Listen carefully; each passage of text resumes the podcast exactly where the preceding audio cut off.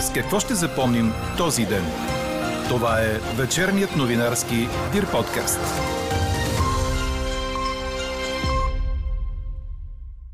Има проблеми с съхранението на машините за гласуване, предупредиха от Централната избирателна комисия. Заради изтичащ договор може да бъдат изхвърляни от склада, в който са сега. Това е локдаун. Заради краткия срок за въвеждане на зеления сертификат хората не могат да отидат където и да е, а децата от затворените училища могат да се върнат и при случай на COVID да се тестват, а здравите да ходят на училище. Още от коментара на Магдалена Абаджиева от Фейсбук групата Да запазим училището като средище за децата, очаквайте след малко в подкаста. И още емоционално сбогуване на европейските лидери с Ангела Меркел. И все пак това може и да не е последната и среща на върха на Европейския съюз. Говори Дирбеге.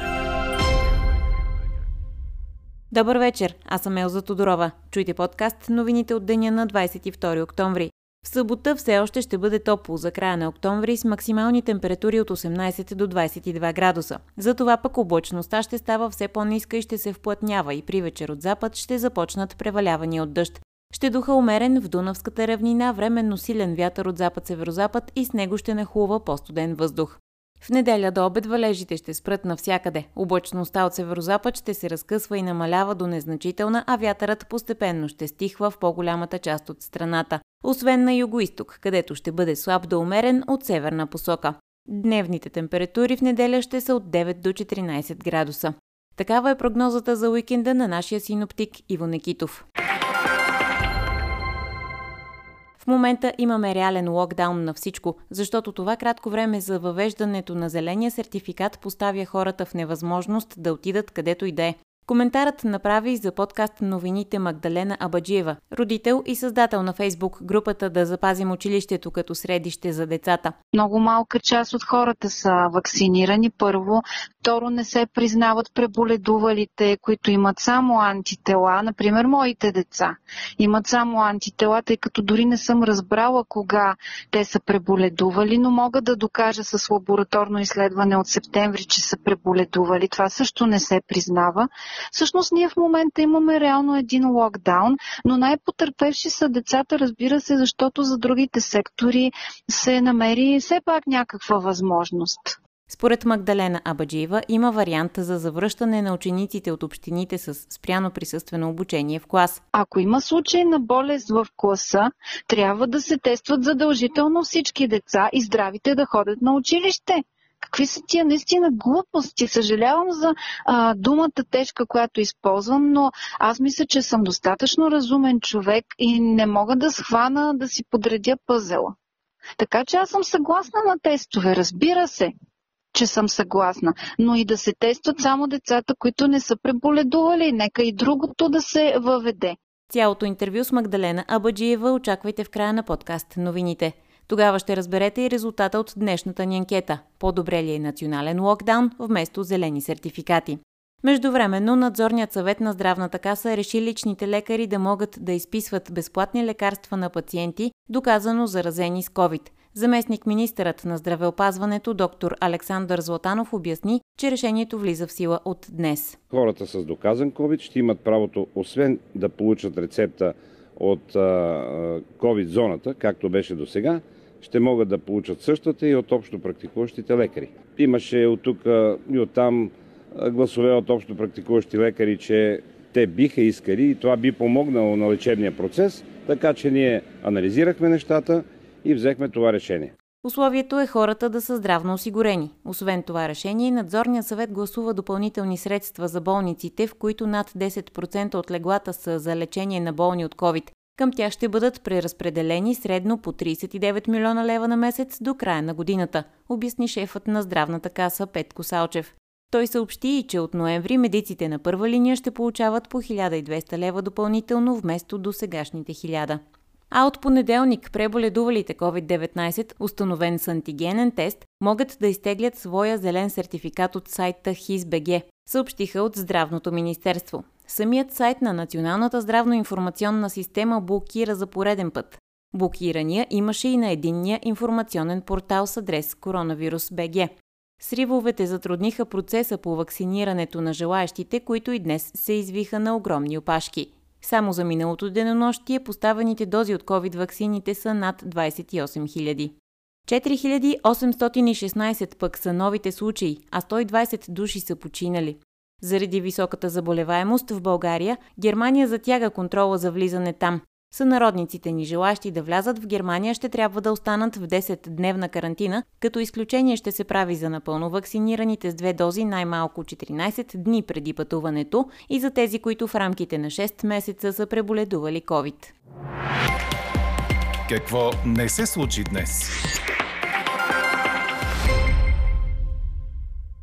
Не стихва недоволството спрямо въвеждането на изискването за зелени сертификати. Представители на хотелиерския и ресторантьорския бизнес и на фитнес-клубовете блокираха кръстовища в Силистра.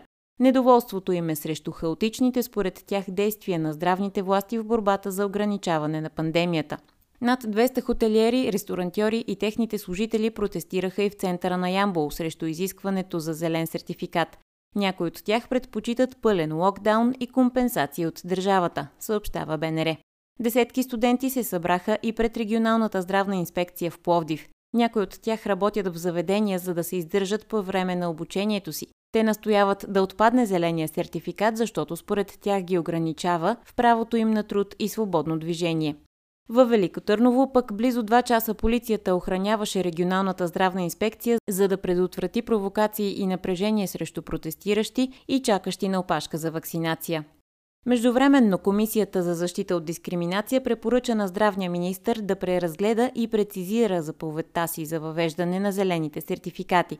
Комисията признава необходимостта от въвеждане на мерки за опазване живота и здравето на гражданите, но подчертава, че те не бива да предизвикват особена тежест за гражданите както от финансово или социално, така и от времево или друго естество. За проблем с съхранението на машините за гласуване уведомиха служебния премиер от Централната избирателна комисия. Договорът за складиране на машините между Cargo Partner и Сиела Норма е изтекал в края на септември и тъй като след тази дата няма сключен договор, има опасност машините да бъдат изнесени от склада след 1 ноември. На заседание на ЦИК стана ясно, че в средата на септември правителството е било уведомено за изтичащия договор и необходимостта да се сключи нов, но реакция не е имало. Иначе относно изборите от външното ни министерство обявиха, че секциите в чужбина ще бъдат 760 в 68 държави. Председателят на работната група Избори във ведомството Иван Кондов призна, че най-голямото предизвикателство във връзка с организацията на предстоящия вод в чужбина е провеждането на евентуален втори тур на президентските избори. Една трета от всички нарушения, установени по оперативната програма Иновации и конкурентно способност за изминалия програмен период, са в северо-западна България, обяви на брифинг служебният министр на економиката Даниела Везиева. Регионът бе приоритетен в проектите за економическо възстановяване през 2014-2020 година. Установените нарушения са на стойност 24 милиона лева. Приоритетният район, северо-западен, за който казах, че имаме изключени 930 договора на стойност 478 милиона, една трета от нередностите, които са 333 регистрирани и отчетени както от управляващия орган, така и от Одитния комитет на Европейския съюз, са в този северо-западен район. Те са 94 на брой и са със стойност на корекция 24 милиона. Най-много от, тях, от тези нередности, които са регистрирани, са свързани с провеждането на обществени поръчки и с а, начина по който се закупуват средства за активи, както и 9 от тях са свързани с устойчивост на инвестицията. Имаме 42 броя нередности, регистрирани в IT сектора, който знаете, че в нашата страна е водещ и нарочно наблягам на това, защото искам да кажа, че са недопустими практиките, които констатираме в анализа, именно фирми, които регистрират, че работят софтуери в северо-западен район, а всъщност трудовите договори и работещите са на други места. Това е един от аспектите и другия е свързан с проекти за разработване и внедряване на иновации в предприятия, т.е. закупуване и разработване на софтуери. Също голяма част от тях към момента не са вече факт в северо-западен район. Държавата наистина се опитва да подпомогне бизнес средата точно през грантовите схеми. И за нас е изключително важно да виждаме ефекта от всеки един лев, който държавата е инвестира в бизнеса и го подпомага. Косвените ефекти, които търсихме, приоритизирайки Северо-Западен район, всъщност не ги отчитаме. Нито се е подобрила жизнената среда в този район, нито е намаляла вътрешната миграция. Предстои мерките по контрола да бъдат затегнати, каза още министърът на економиката. Арестуваният през май началник на охранителната полиция в Асеновград Тенчо Тенчев се оказа директор на КАТ София.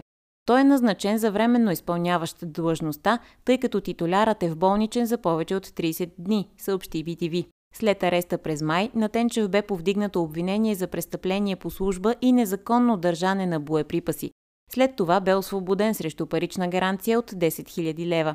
Прокуратурата не поиска той да бъде отстранен от длъжност и затова в момента няма пречка да бъде назначен за шеф на столичния КАТ. Тежко криминално престъпление бе разкрито в Бълчишкото село Соколово. Гражданин на Германия е бил отвлечен с цел подкуп, а в последствие убит по особено жесток начин, установиха териториалната дирекция на ДАНС и окръжната прокуратура в Добрич. За подозрените за престъплението също са германски граждани, баща и син, които са задържани за 72 часа. Според събраните доказателства, за подозрените са познавали добре жертвата, която бе намерена в къща в Соколово. Разследването все още не е установило мотива. На задържаните предстои да бъдат повдигнати обвинения за убийство, извършено по особено мъчителен начин с корисна цел. Четете още в Дирбеге! Левски официално преподписа с един от основните си играчи в последните седмици – Андриан Краев, предаде Корнер.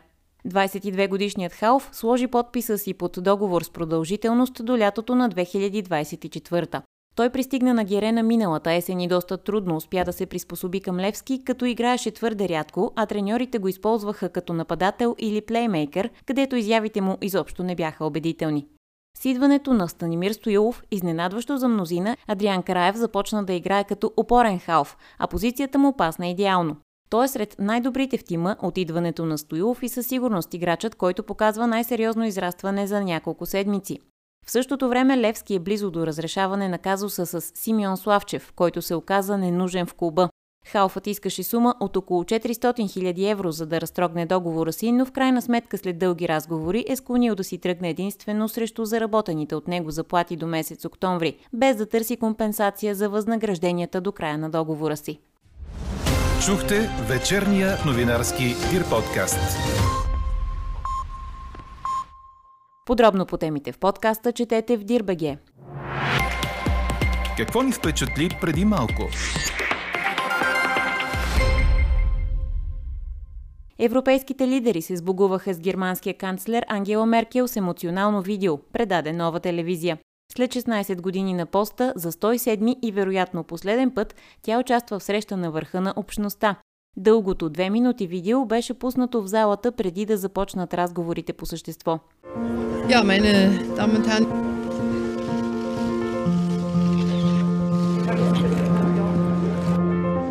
Danke.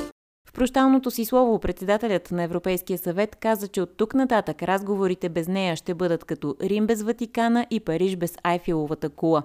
Възможно е обаче, ако германските политически партии не успеят да се договорят за правителство до средата на декември, Меркел да участва в още една среща на върха в Брюксел. Каква я мислехме, каква стана?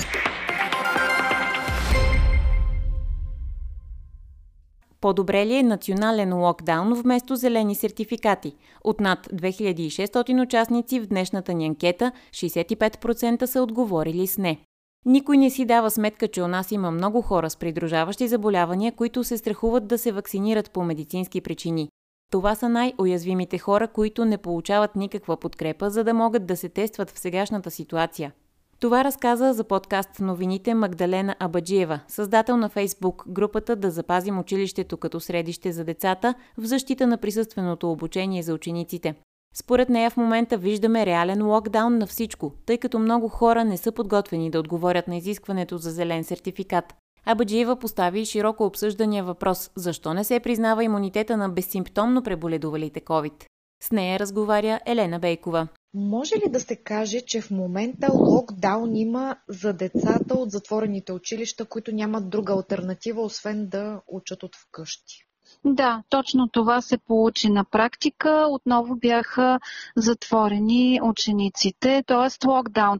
Реално локдаун има според мен на всичко, защото това кратко време за въвеждането на зеления сертификат поставя хората в невъзможност да отидат където и да било.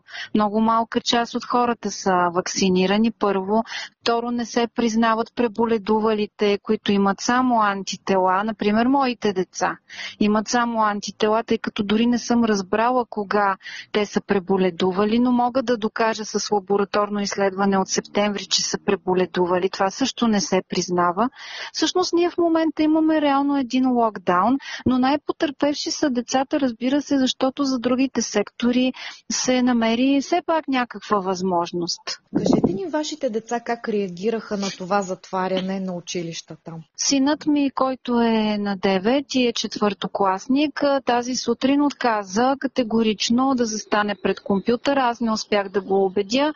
Каза ми, извикай ме, когато започне истинското училище, аз на това няма да ходя и започна да прави мечове от хартия и да рисува и да прави оригами. Дъщеря ми с нощи се оплакваше, че е много потисната и депресирана. Тя е осмокласничка в езикова гимназия с нов език, с нови съученици. Вече беше веднъж под карантина.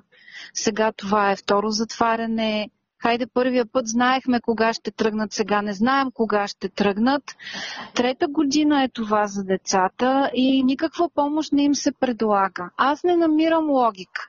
Нито логика, нито усилия и виждам вече и доста родители, които са пред прага на самите те на нервен и психически срив.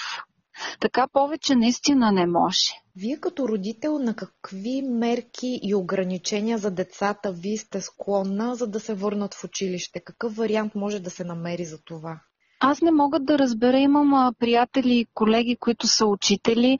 А, те са събирали и то не малка част от времето си са отделили да събират информация каква част от родителите са съгласни на тестове. Разбира се, а, по тези данни родителите не са съгласни в по-голямата си част. Ама чакайте малко, какво значи съгласни а, и защо трябва да се питат сега някой пита ли ни дали искаме да ни затварят децата? Значи ние сме съгласни да не ни питат дали искаме да ни затварят децата, но не сме съгласни децата да бъдат тествани. Това ми се вижда съвсем вече ненормална ситуация. Толкова време и усилия се изхъбиха за маски, да се питаме с маски или без маски, с тестове, без тестове и сега хоп, те са затворени. И какво постигнахме по този начин? Някой пита ли ни за зелените сертификати? Защо за тестовете трябва да се питат? Според мен, ако има случай на болест в класа, трябва да се тестват задължително всички всички деца и здравите да ходят на училище. Какви са тия наистина глупости? Съжалявам за а, думата тежка, която използвам, но аз мисля, че съм достатъчно разумен човек и не мога да схвана да си подредя пъзела. Така че аз съм съгласна на тестове, разбира се че съм съгласна. Но и да се тестват само децата, които не са преболедували. Нека и другото да се въведе. Ние все гледаме другите държави какво правят, те какво са въвели. Ние не можем да се изравняваме винаги с другите, защото трябва да достатъчно умният човек поставя на критика всяко едно нещо. Ние можем пък да измислим някакъв друг вариант, който да работи. Защо трябва се да гледаме от другите държави? Като нищо не ни е същото. Всъщност, нищо не ни е същото, но зеления сертификат трябва да ни е същия. И като казахте зелен сертификат, според вас нужен ли е такъв за преподавателите и непедагогическия персонал в училище, ако бъдат отворени училищата? Категорично за мен не е нужен такъв сертификат, защото пак казвам, голяма част от хората, които са преболедували, а не могат да докажат положителен ПСР, те всъщност остават извън а, тази а, група и няма да могат да получат. А, и в крайна сметка, м- нали уж искаме а, колективен имунитет. Хората, които са преболедували, имат имунитет. Защо те не се взимат под внимание?